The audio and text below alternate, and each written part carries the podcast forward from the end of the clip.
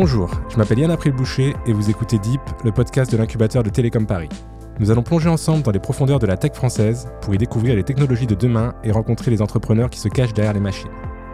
Aujourd'hui, plus que jamais, l'énergie est un sujet crucial pour nos sociétés. Parmi l'ensemble des enjeux énergétiques majeurs dans les prochaines années, on trouve évidemment celui des batteries. Il n'est pas nouveau, l'usage des appareils sur batterie est en croissance permanente depuis des décennies, mais l'explosion des véhicules électriques, de la trottinette au bus, en fait une priorité de la transition énergétique qui transforme nos modes de vie actuels. Mais à quoi ressembleront les batteries de demain? Peut-on continuer à produire et utiliser ces ressources rares pour finir par les jeter? On en discute avec Soïb Eloutmani de Entroview et Pierre Amance Lapère de Bip Battery. Merci d'être là tous les deux. Bonjour. Alors, on va commencer avec Soïb. D'accord? Euh, Le deal, c'est que tu nous présentes euh, très rapidement Entroview, voilà, ce que, ce que vous faites de manière très courte. Et après, on parlera un peu de toi, ton parcours, euh, de, du futur de la boîte. Et, voilà. Super. Euh, donc nous, à Entroview, ce que nous faisons, c'est on développe un logiciel qui permet de diagnostiquer de manière rapide et précise euh, les batteries lithium, parce qu'en fait, on ne se rend pas compte, mais c'est un système qui est assez complexe. Et donc nous, on s'adresse, pour commencer, donc notre premier marché, notre première cible, c'est ce qu'on appelle les gigafactories. Donc les gigafactories, c'est un terme qui a été démocratisé par monsieur Elon Musk. En fait, ça veut juste dire en fait les usines qui fabriquent euh, des batteries, donc les batteries qui seront euh, qui sont déjà dans nos téléphones, qui vont être dans nos véhicules électriques. Donc euh, nous, on est basé sur une techno que j'ai développée moi-même, dont je suis inventeur en fait. Donc j'ai fait une thèse sur, sur ce sujet-là. Et aujourd'hui, on est en train de lancer une startup qui est basée sur cette techno. Voilà. Ok, tu, on parlera un peu d'entrevue après. On a compris un peu en quoi ça consistait. Je veux qu'on parle un peu de ton parcours. Du coup, tu nous dis que tu as fait une thèse sur ce sujet. Euh, tu as, commencé comment? Ouais, donc d'ailleurs, c'est une, bonne petite anecdote. Hein. donc, euh, moi, j'ai fait Télécom Paris il y a longtemps. Puis après, euh, j'ai voulu faire euh, revenir un petit peu à la physique. Donc, j'ai repris des études de physique fondamentale. Et, à ce moment-là, j'ai fait un stage en fait à Singapour. Et là, j'ai été invité à un, barbecue au bord d'une piscine euh, à Singapour. Et là, il y, avait une personne avec qui tout le monde discutait, qui était un peu au centre de l'attention. Donc, je suis parti discuter avec elle. Et cette personne-là bah, s'est révélée être en fait euh, l'un des inventeurs de la batterie lithium. Donc en fait, c'est une invention française, donc c'était un Français. Et c'est une invention qui a eu lieu euh, à Grenoble dans les années 80. Et donc lui, il a inventé ce qu'on appelle l'anode, donc la partie moins de la batterie lithium. Et il, il avait reçu en 2014, donc c'était en 2014, il avait reçu un prix en fait qui s'appelle le prix Draper qui est l'équivalent du prix Nobel pour les ingénieurs. Donc c'est à ce moment-là, bah, on a discuté, puis on a décidé de se lancer sur, euh, un projet de thèse. Et c'est comme ça que, tout a commencé. Et puis moi, comme j'avais toujours envie de, de faire une start-up en fait depuis mon école d'ingé, bah, je me suis dit je vais essayer d'orienter ma thèse vers un truc assez appliqué et pour pouvoir potentiellement euh, créer une, une start-up après. Et c'est ce qui s'est passé. Donc euh, je suis revenu à Grenoble et c'est à partir de Grenoble que j'ai pu que j'ai pu lancer euh, le projet. Voilà. Ok. Alors, euh, avant de, parler du projet, je veux bien que tu reviennes euh, peut-être qu'on monte un tout petit peu plus. Tu me parles d'envie d'entreprendre, d'envie de faire des sciences. Euh, ça, tu l'as su assez tôt finalement dans ton parcours? Alors moi, ce qui était clair dans ma tête, c'était euh, bah, je veux faire euh, des sciences. Hein. Donc tout ce qui était un peu à côté, que beaucoup de gens font en sortant d'école d'ingénieur, c'était pas trop mon dada. Et donc tous mes stages, c'était des stages de recherche. Sauf que la recherche, malheureusement, donc en fait, on se rend compte que bah voilà, les financements c'est assez compliqué, voilà, et puis c'est assez difficile. Il faut faire une thèse, il faut faire des post-docs, et potentiellement on a un poste, et puis après ça prend très longtemps. Et ensuite, je voulais aussi avoir les moyens de pouvoir développer mes idées, parce qu'en thèse, en recherche académique, ça prend du temps. Et donc, euh, j'avais en tête de me dire, bah, un jour, il faut que je fasse une start-up sur un truc qui est nouveau, donc euh, faire de l'innovation. Mon but, en fait, moi, à moi, c'est de faire de l'innovation, c'est-à-dire avoir une idée nouvelle, une invention, et d'essayer de l'amener dans, le marché. Donc, ça a toujours été ça un petit peu ce qui drivait euh, un petit peu mes choix dans, dans mon parcours.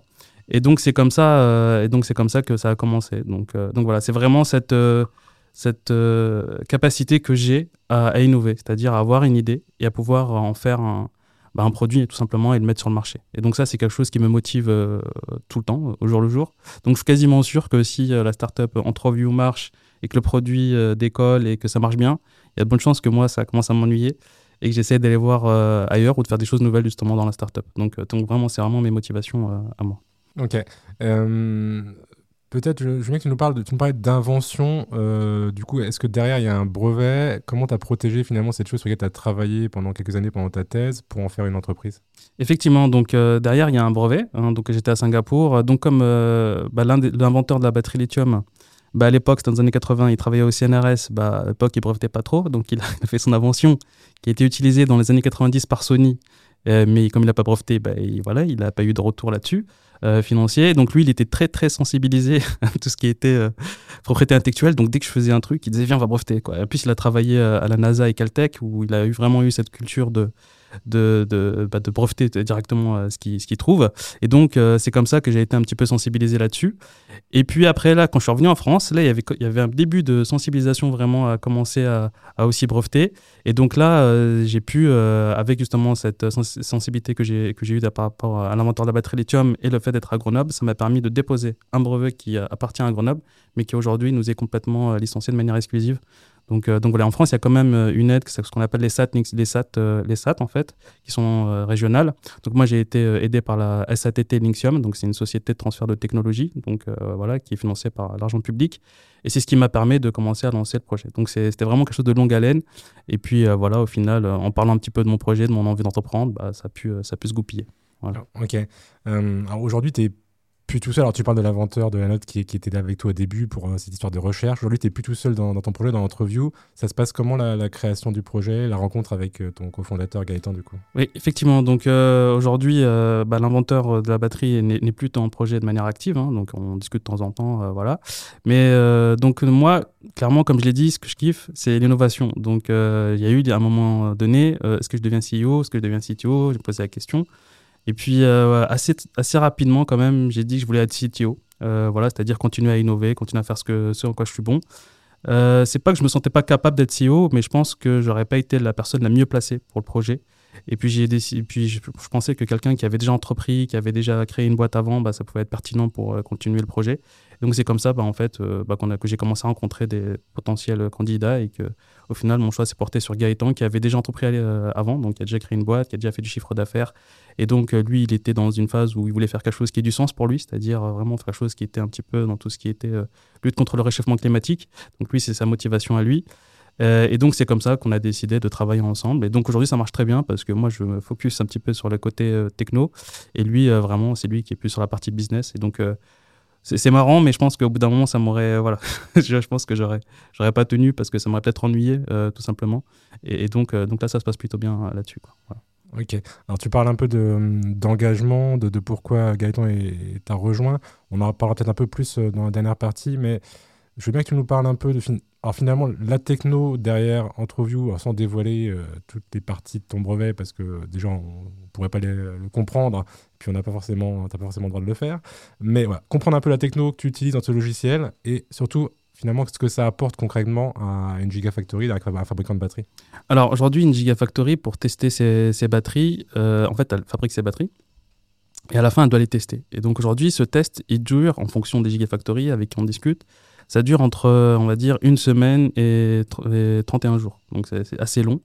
Euh, en plus, c'est assez basique ce qu'ils font. Donc euh, voilà, donc il faut les stocker, il faut utiliser des machines en plus. Ça coûte très cher en fait.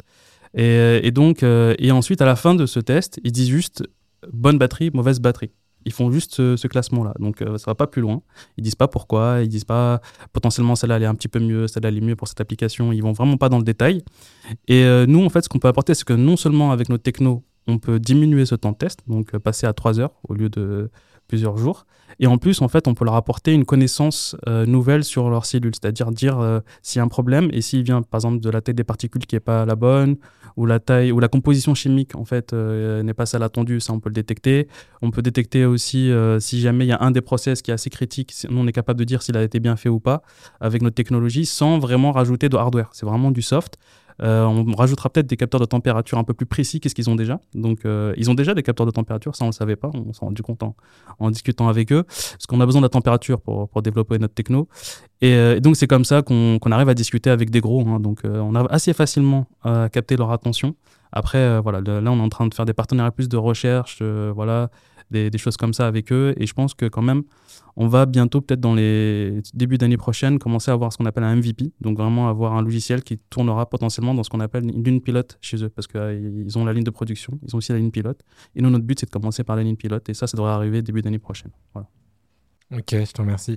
Euh, on aura l'occasion de discuter euh, en, plus en profondeur peut-être de, ça après. On va passer à Pierre Armand sur, sur Bip Battery. Alors, même punition, je veux bien que tu nous pitches Bip Battery dans un premier temps. Yes, avec plaisir. Donc chez Bip Battery, notre ambition, c'est de rendre les batteries de la mobilité plus durables. Et donc pour ça, on aide les opérateurs à mieux gérer leurs leur batteries. Donc notre première, nos premiers clients, c'est les, flottes de hum, vélos, trottinettes et scooters. Et donc on les aide sur toute l'opération de leur batterie. Donc ça va de la gestion de la valeur de leur parc à la réparation concrète des batteries avec la gestion de, toute la logistique. Et enfin, la dernière partie qui est, très importante pour nous, c'est la gestion de la fin de vie des batteries puisqu'aujourd'hui, on met littéralement des, centaines de milliers de batteries sur le marché chaque année, voire même des millions. Euh, et donc, nous, on les aide à la fois à gérer cette fin de vie et surtout à anticiper la, seconde vie des batteries. Donc, euh, pouvoir déterminer quelle batterie aura le potentiel pour être réutilisée dans une nouvelle application. Ok. Alors, je pense qu'on a tous bien compris. Euh, est-ce que tu peux nous dire d'où ça vient, comment ça t'est venu cette histoire de, de batterie et comment t'es arrivé à créer ce projet? Complètement. Donc, pour ça, il faut remonter à début 2021. Donc avec Martin, on avait euh, tous les deux l'envie de créer une, euh, une, entreprise qui ait du sens d'un point de vue, euh, d'un point de vue dans l'environnement. Donc c'était quelque chose qui nous, qui nous, tenait tous les deux très à cœur. Et, donc pour ça, on s'est très vite intéressé aux, batteries par le, parcours de Martin et par mon parcours également. J'avais l'occasion de travailler chez Renault où, où, la seconde vie des batteries était déjà un sujet. Donc on a, on a, on a passé six mois à parler à énormément de personnes sur ce marché. Donc ce qu'on a réalisé aujourd'hui, c'est qu'il y, a plein d'initiatives qui, ont lieu euh, sur, euh, sur plein de thématiques différentes dans le domaine des batteries. Et tous ces, euh, tous ces mondes-là ont parfois du mal à communiquer. Donc ce qui manque, c'est de la transparence pour comprendre où en sont les batteries concrètement dans leur stade de vie et qui peut intervenir quand. Donc par exemple, il y, y, a certains entrepôts où il y a encore des batteries qui attendent d'être réparées. Et donc nous, on s'est donné pour mission de, de récupérer toutes les informations qu'on pouvait, les rendre transparentes aux bons acteurs et, et apporter cette information. Ok. Euh, sur, euh, sur la partie euh, entrepreneuriale, finalement, créer une boîte pour faire ça, c'est pas le, chemin unique. Tu aurais pu continuer à faire ça chez un grand fabricant ou, ailleurs. Pourquoi tu crées ta boîte du coup? Ah, Je pense que ça vient de, de, notre formation avec Martin. Donc, on s'est rencontrés dans, dans, un master d'entrepreneuriat XHEC Entrepreneur. Et, et, on a tous les deux eu des exemples dans nos vies où on a pu voir l'impact qu'on aurait par, par l'entrepreneuriat en allant beaucoup plus vite que si, si Martin ou moi avions rejoint une boîte. Donc on a eu euh, cette formidable opportunité d'avoir les moyens d'aller directement vers des clients finaux et leur apporter leurs solutions. Et tous les matins, quand on se lève, notre premier objectif, c'est de se dire comment aujourd'hui je vais pouvoir aider mon client et comment je vais pouvoir changer les choses pour le mieux. Donc c'est pour ça qu'on a pris cette option de, créer une boîte pour aller le plus vite possible pour rendre les batteries plus durables. Ok, alors tu nous parlais de, gestion des, batteries pour, les, flottes de mobilité, donc trottinettes, vélos, etc. Euh, aujourd'hui, pourquoi avoir choisi ce marché? Est-ce que le produit que vous créez, il s'adapte facilement à ce marché-là C'est plus simple pour vous? Ou est-ce que c'était juste le marché évident parce que beaucoup de, batteries, beaucoup de. à l'explosion du marché aussi? Alors, je ne suis pas rentré dans la technique, mais euh, euh, notre, produit fonctionne à partir des données qu'on récupère des batteries aujourd'hui. Donc, on va savoir la, la, tension des batteries, leur intensité, comment elles ont été utilisées. Et donc, toutes ces données, elles sont récoltables sur tout type de batterie, de la trottinette jusqu'au bus. Et on peut même imaginer des applications plus grandes. Aujourd'hui, concrètement, ce qui nous a amené vers les, plus petites mobilités, c'est le fait que ces batteries ont une durée de vie beaucoup plus courte. Une trottinette, ça va être euh, entre 3 et 5 ans selon l'utilisation que vous avez, alors qu'une voiture, ça va être de l'ordre de 10 à 15 ans. Donc concrètement, aujourd'hui, si on reprend un peu l'histoire de 2018-2019, l'arrivée des, vélos et des trottinettes électriques de masse, c'est-à-dire que c'est aujourd'hui que se pose la question euh, de leur fin de vie, de leur réparation. Donc euh, c'est le problème le plus présent qu'on a voulu adresser en premier mais on sait très bien que dans quelques années, le problème euh, commence, à, arriver pour, les voitures, pour les bus, et aussi pour plein d'autres équipements auxquels on ne pense pas forcément dans notre vie de tous les jours, et notamment les, les, mm, les chariots élévateurs dans les entrepôts, les robots et toutes ces, machines de la logistique. Oui, parce qu'en fait, les, batteries, on s'en rend compte plus récemment avec euh, l'explosion de, des trottinettes sur les trottoirs parisiens, mais en vrai, on en utilise tous euh, au quotidien depuis très longtemps, et c'est un des problèmes principaux qu'on a avec les appareils qu'on utilise. Moi, l'exemple tout bête, c'est mon aspirateur sans fil. Euh, je, suis obligé de le changer tous les deux ans parce que ma batterie, elle tient plus et c'est juste infernal. Donc, euh, je pense qu'il y, y, a pas mal de choses à faire là-dessus. Euh, sur la partie techno, alors du coup, qu'est-ce que vous faites vraiment, sans rentrer pareil dans le détail exact, mais est-ce que vous proposez quelque chose qui est, véritablement innovant par rapport à des concurrents? Parce que forcément, il y a d'autres gens qui vont faire aussi des choses un peu similaires sur le marché. Et si oui, finalement, cette innovation, elle se porte sur quoi? Sur l'usage, sur, euh, sur la techno qui est derrière ou pas? Alors, je pense que notre grande force à Bib et qu'il faudra qu'on garde tout au long de notre, notre voyage, ce sera de partir toujours du, besoin de notre client et, et pas se dire on va faire des algos ultra performants parce qu'on a envie d'en faire, mais se dire que c'est grâce à ces algorithmes qu'on va pouvoir trouver la solution au problème qu'on a en face de nous. Et donc, le problème qu'on essaie de résoudre, c'est d'amener de la transparence dans les batteries. Donc pour ça, on a, effectivement créé des algorithmes pour traduire en fait toutes ces, données qu'on a en potentiel restant et ensuite très important en action. Donc aujourd'hui, c'est ça notre technologie euh, qui est derrière toutes les études qu'on réalise pour nos clients, toutes les batteries qu'on suit. Donc cette brique-là, elle est essentielle, elle est nécessaire pour travailler, mais elle n'est pas suffisante. Et c'est pour ça que la deuxième grande force de BIP sur laquelle euh, on met beaucoup d'efforts, c'est construire un écosystème de réparateurs, d'entreprises qui travaillent sur la seconde vie, sur le démantèlement, sur le recyclage, sur la certification de nouveaux produits, sur même la vente demain. Et donc c'est vraiment cet écosystème qui va pouvoir euh, compléter nos algorithmes. Alors du coup, euh, j'enchaîne avec cette partie-là, parce que tu en as aussi parlé au tout début dans l'intro. Qu'est-ce qu'on peut faire aujourd'hui à part jeter des batteries de trottinettes euh, qui sont plus utilisables pour une trottinette? Hmm. Alors aujourd'hui, on est, on est aux prémices de, ce nouveau marché qui, va complètement exploser dans les, dans les années qui arrivent. Donc concrètement, nous, on a, on a commencé par ça, par des, par des prototypes. Donc euh, si je reviens en 2021, on a fait le tour de, nos quartiers avec Martin pour récupérer des, des batteries de, de vélos mortes et regarder ce qu'on pouvait faire. Et donc on a fait, on a fait trois prototypes. On a fait, euh, on a fait euh, une batterie pour stocker l'énergie de panneaux solaires, qui fait à peu près 6 kWh. Donc ça suffit pour, pour stocker l'énergie d'un logement, par exemple, de, de 4 personnes. Ensuite, on a fait une batterie de, de 1 kWh, qui est la batterie idéale pour partir en vacances dans un van.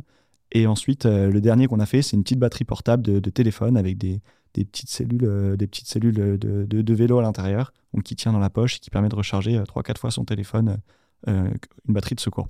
Donc ça, c'est les applications qu'on peut, faire aujourd'hui avec des, petites batteries. Et, et, si je parle de batteries de, voiture ou de bus, on peut faire des choses beaucoup plus grosses, comme donc tout de suite stocker l'énergie d'un immeuble, d'une maison, et même euh, stabiliser un, réseau à plus grande échelle. Mais bon, là, c'est pas les mêmes ordres de grandeur de batterie. Ok, je te remercie. Alors, on, va passer à une dernière partie où je vais vous laisser un peu échanger sur, ces sujets-là. Quand on parle de transition énergétique, on a l'impression que les, batteries, c'est à la fois le problème et la solution. C'est un sujet qui est assez complexe, qui est même parfois très clivant, notamment quand on parle de véhicules électriques, avec l'interdiction des véhicules à moteur thermique qui arrivera bientôt en Europe. Euh, je veux bien avoir un peu votre point de vue sur ce sujet. On va commencer avec toi, Saïb. Est-ce que tu penses qu'on va se diriger finalement euh, vers un monde avec toujours plus de batteries et qu'on va essayer de, pallier à leurs défauts, comme vous essayez de le faire vous Ou est-ce que la solution, c'est pas juste d'en utiliser moins? Euh, C'est un, gros débat, hein. peut-être évidemment, il y, a plein de sujets à évoquer là-dessus, mais je veux bien avoir ton avis là-dessus. Bah, moi, sur mon avis, euh, bah, de toute façon, nous, on mise bien sûr sur le fait qu'il y aurait beaucoup plus de batteries dans le futur. Hein. donc, c'est ce qui arrive, c'est ce, ce qui est programmé. Donc, c'est difficile d'imaginer un futur avec moins de batteries. Euh, donc euh, là où moi je pense que là il y a des choses à faire pour pouvoir euh, vraiment rendre la batterie encore plus durable. Il faut savoir qu'aujourd'hui c'est déjà par rapport au thermique, c'est quand même au niveau juste écologique, bah en fait ça, ça, va dire c'est déjà mieux en fait. C'est pas beaucoup mieux, mais c'est déjà mieux. Et en fait, et ce qu'il faut savoir, c'est que le thermique, on est arrivé au bout de l'optimisation euh, de ce point de vue-là. Alors que l'électrique, on est, qu'au début. Euh, donc il faut savoir, par exemple, ce qu'on peut faire avec les, batteries, bah, comme l'a dit euh, Pierre Armand, c'est de les recycler. Et aujourd'hui, en fait, on le fait très mal. Et donc là, il y a énormément de recherches voilà, pour pouvoir recycler les batteries de manière beaucoup plus efficace. Et donc là, on n'aurait même plus besoin, ça se trouve dans un futur, d'aller chercher du lithium dans des mines. En fait, il suffirait, on aurait un cercle, voilà, on aurait un circuit fermé où on irait reprendre les, le lithium des, batteries qu'on a déjà, et refaire des nouvelles batteries, ce genre de choses. Donc ça, c'est quelque chose sur lequel bah, l'écosystème travaille beaucoup. Donc juste pour vous donner un exemple, aujourd'hui, les batteries qu'on a dans nos véhicules thermiques, donc euh, les batteries au plomb qu'on utilise pour démarrer, aujourd'hui, il faut savoir que 70% de ces batteries sont issues du recyclage. Donc, euh, donc voilà, c'est pas quelque chose qui est impossible. Donc euh, potentiellement, ok, il y en a qui disent qu'il n'y aura pas assez de lithium sur deux choses, mais si on est vraiment efficace sur la partie euh, recyclage, ça, ne sera plus un problème. Donc, donc voilà. Donc il y a des choses comme ça qui peuvent arriver, qui vont sûrement arriver. Beaucoup de gens réfléchissent là-dessus. Et puis il y a aussi ce qu'on appelle la seconde vie, dont on parle apparemment, c'est-à-dire au lieu de recycler, en fait, il faut, on n'est pas obligé de recycler directement la batterie, on peut la réutiliser pour un second usage, notamment pour le stockage d'énergie stationnaire. Et donc là, forcément, il y a besoin de beaucoup plus de diagnostic, de mieux comprendre la batterie. On peut avoir vraiment deux batteries qui ont exactement la même énergie, mais qui ont un historique totalement différent et qui vont avoir un futur totalement différent. Euh, donc c'est pour ça que là, il y a vraiment besoin de comprendre comment euh, elle s'est dégradée et pourquoi, pour pouvoir décider si on va la recycler, si on va la réutiliser, soit dans, le même, dans la même application, hein, la voiture pourra être accidentée et puis euh, la batterie est toujours là, donc on la réutiliser, ou pouvoir l'utiliser dans une autre application. Donc voilà, il y a quand même beaucoup de choses à optimiser et on peut dire que déjà la batterie égale, si ce n'est, est mieux déjà que le thermique. Voilà. Donc ça serait ma réponse. Ok. Euh, Pierre-Armand, ton, ta vision sur le sujet, euh, même si je sais que c'est évident, vous êtes tous les deux dans le business de la batterie. Alors, je ne vous ai pas me dire, je veux qu'on utilise moins de batterie, mais quoique, ça peut s'entendre. Si, je pense que je pourrais tenir des propos comme ça. Je pense qu'il faut toujours repartir de l'usage et se demander comment on peut changer les choses. Donc euh, aujourd'hui, on voit des, tonnes de littéralement de, SUV arriver avec des, avec des batteries gigantesques. Je pense que ce n'est pas, pas la solution euh, la plus pertinente qu'on puisse imaginer. Se demander toujours de quoi on a besoin pour faire quoi. Donc si on reprend euh, un exemple très parlant, avec 1 kWh de batterie, on peut faire avancer une personne sur un vélo, sur une trottinette. Et il nous en faudra entre 50 et 100 pour faire avancer la même personne sur une voiture. Donc je pense qu'on va avoir une, typologie d'usage qui vont, qui vont apparaître et que la, miniaturisation des, batteries lithium, aujourd'hui les, performances sont, je ne saurais pas donner la, progression depuis 20 ans, mais ça a été, ça a été ce qui a permis l'avènement et la démocratisation de, nouvelles mobilités. Donc c'est juste impressionnant les, les, progrès technologiques qu'il y a eu. Et, je pense que ce progrès permet de nouveaux usages, mais qu'il faut, qu'il faut restreindre et, se demander toujours quel usage on, a besoin à la fin. Et donc aujourd'hui, grâce à ces batteries, on est capable de, mettre en avant les, nouvelles mobilités. À Paris, par exemple, les, les vélos électriques sont, un vrai succès parce que c'est toujours plus simple qu'un vélo mécanique. Et, si ça remplace des voitures, c'est génial. Donc il y a cette première partie avec des, nouvelles mobilités grâce à ces batteries. Et la seconde, c'est comment on va faire pour rendre plus circulaires tous ces matériaux qu'on met. Donc évidemment, on y, travaille. Et surtout, il y a énormément d'initiatives. Nous, on, ça fait un peu plus d'un an qu'on travaille sur, euh, BIB. Euh, depuis un an, on a vu que le marché avait changé, avait accéléré. Euh, plein de monde nous contacte avec des batteries réparables, des, nouveaux projets de seconde vie. Et donc, donc ça, ça me fait dire que, que oui, j'espère que dans, dans 3, 4, 5 ans, on pourra avoir des batteries avec une empreinte écologique divisée par deux par rapport à ce qu'on voit aujourd'hui. Ok, euh, c'est vrai que tu nous parlais tout à l'heure de, de technologie de batterie sur les moteurs thermiques, enfin sur les batteries plomb, batteries lithium, etc. Alors ça c'est ma question un peu geek techno du, du jour. Est-ce qu'il y a d'autres typologies de batteries qui existent et qu'on va voir émerger dans le futur qui sont plus performantes que ce qu'on a aujourd'hui? Parce que là on s'intéresse donc aux batteries lithium surtout. Ouais, Est-ce qu'il y a d'autres euh, technos? Alors oui, il y a, a d'autres technos. Donc euh, il y, a, y, a, les batteries qu'on connaît tous, qu'on utilise, qu'on utilisait il y a très longtemps, donc les batteries au plomb, les batteries nickel-cadmium qu'on utilisait dans, dans les rasoirs, euh, ce genre de choses, euh, voilà, donc ils sont toujours là quand même. il y a aussi les, batteries lithium qui sont dans nos téléphones portables. Et même dans le lithium, il y a des sous-familles. Alors dans, le lithium, il y a deux grandes catégories. Il y a ce qu'on appelle les, batteries lithium fer phosphate. Donc ils ont une densité énergique un peu, plus, un peu moindre que celle des, des lithium qu'on appelle NMC, nickel, manganèse, cobalt, mais qui sont beaucoup plus sûrs et qui ont une durée de vie beaucoup plus longue. Voilà. Et qui sont beaucoup utilisés en Asie. Euh, les Chinois, dans leur véhicule électrique, ils mettent surtout ce type de, batterie. Et même il y a une Tesla qui est sortie avec ce type de batterie. Donc même si elles ont une autonomie euh, moindre, en fait, elles ont une durée de vie beaucoup plus longue et euh, elles sont beaucoup plus sûres. Et donc, euh, quand même, c'est commence à démocratiser ce genre de, de batterie. Aujourd'hui, les batteries là, qui utilisent pour le, ils sont utilisés pour le stockage stationnaire, ils utilisent aussi cette, ce LFP, donc lithium iron phosphate. Et donc ça, c'est une, voilà, une technologie qui était ancienne, mais qui revient à la mode parce que voilà, c'est plus sûr et c'est important la, sécurité. Ensuite, il y a le lithium classique là qu'on veut mettre dans les voitures. Ça, c'est qu'on a dans le téléphone. Ça, c'est quelque chose qu'on a beaucoup. Et il y a une autre technologie qui est en train d'émerger, euh, qui n'est pas du lithium, qui est ce qu'on appelle basé sur du sodium. Euh, donc euh, ça, c'est pas mal parce que du sodium, c'est assez facile d'en trouver, ça coûte pas très cher. Et ce problème, donc, mais ils ont une densité énergétique moindre, c'est-à-dire moindre autonomie, mais elles sont plus sûres. Donc, on peut les par exemple pour du stockage stationnaire. Voilà, donc on, voilà, stockage stationnaire, on peut enterrer les batteries, on peut les mettre dans des conteneurs, c'est pas un problème de place.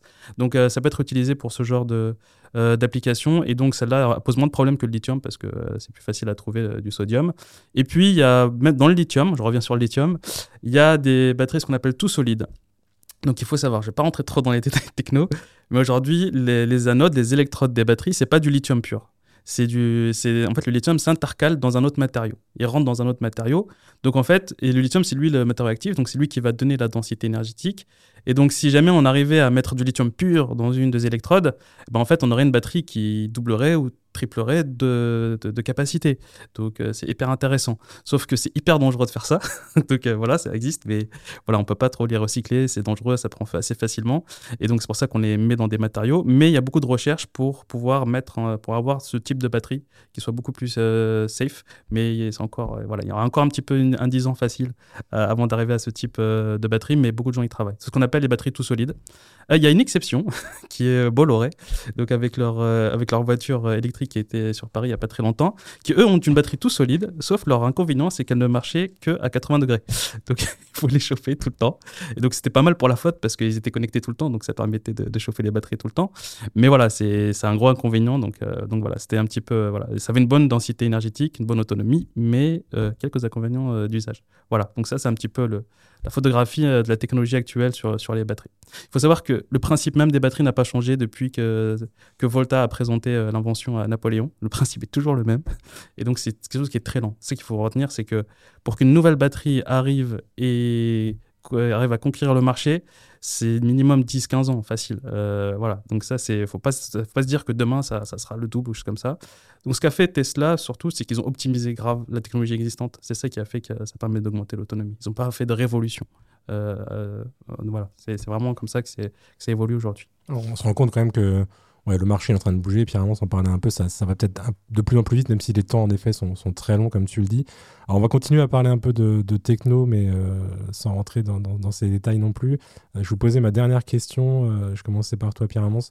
je veux bien que tu me cites une technologie qui peut être actuelle ou, ou, du futur, qui te fait un peu peur ou que tu trouves pas très utile. Et à l'inverse, un truc qui te passionne, où tu te dis, ouais, ça c'est l'avenir, et si c'est pas des batteries, ça peut être autre chose. Hein. Clairement, on peut parler d'autre chose. Très bien, ça marche. Et ben, je, vais, je vais commencer par, par quelque chose qui, me passionne un peu moins et qui, qui un minimum me, fait douter. Euh, et je repartir de mes convictions personnelles. Euh, moi, ça fait deux ans que j'ai énormément lu sur, euh, sur le changement climatique, la, crise énergétique qu'on traverse actuellement.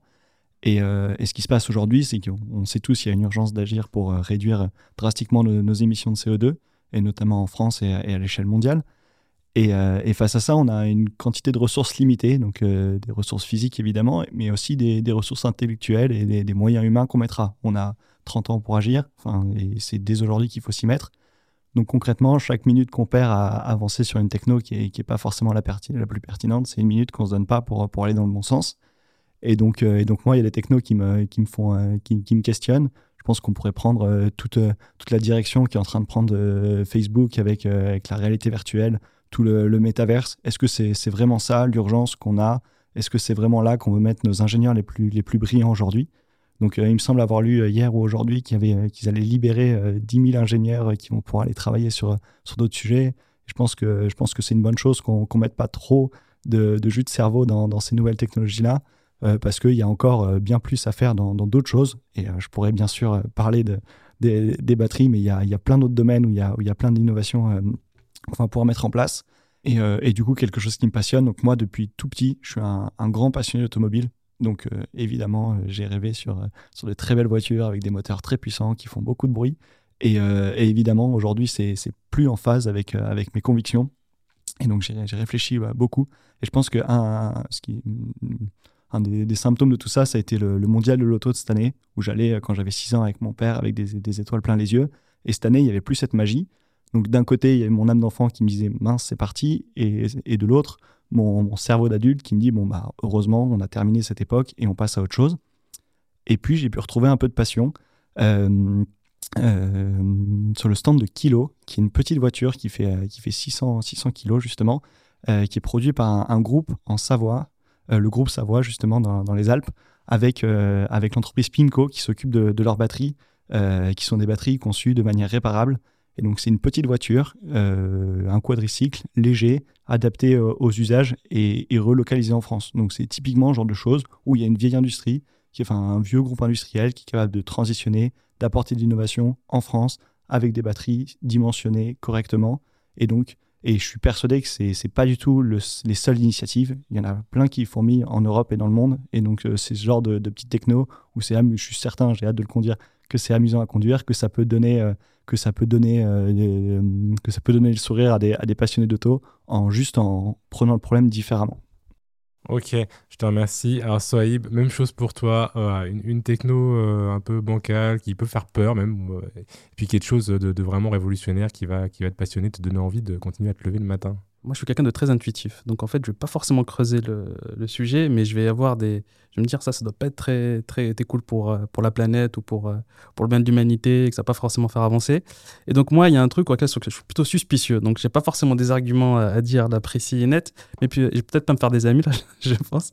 Mais sur la crypto-monnaie, en fait. Donc, la crypto, moi, j'y. J'y crois pas beaucoup en fait. moi, je vois des personnes qui se font des fortunes, d'autres qui en perdent. Je vois des faillites énormes. Euh, et puis je comprends pas vraiment l'intérêt en fait. Moi j'ai beaucoup de mal. Moi je suis quelqu'un qui a besoin de voir les choses, de toucher les choses. Et j'ai l'impression que c'est abstrait, euh, qu'il y a de l'intérêt pour l'humanité. J'ai pas l'impression qu'il est, qu'il est énorme. Donc c'est quelque chose auquel je m'intéresse même pas en fait. Moi euh, je vais même pas essayer de m'intéresser. Voilà, de loin je me rends compte que j'ai l'impression que c'est pas quelque chose qui fait du bien. Et donc euh, voilà, c'est quelque chose sur lequel moi j'ai quelques appréhensions.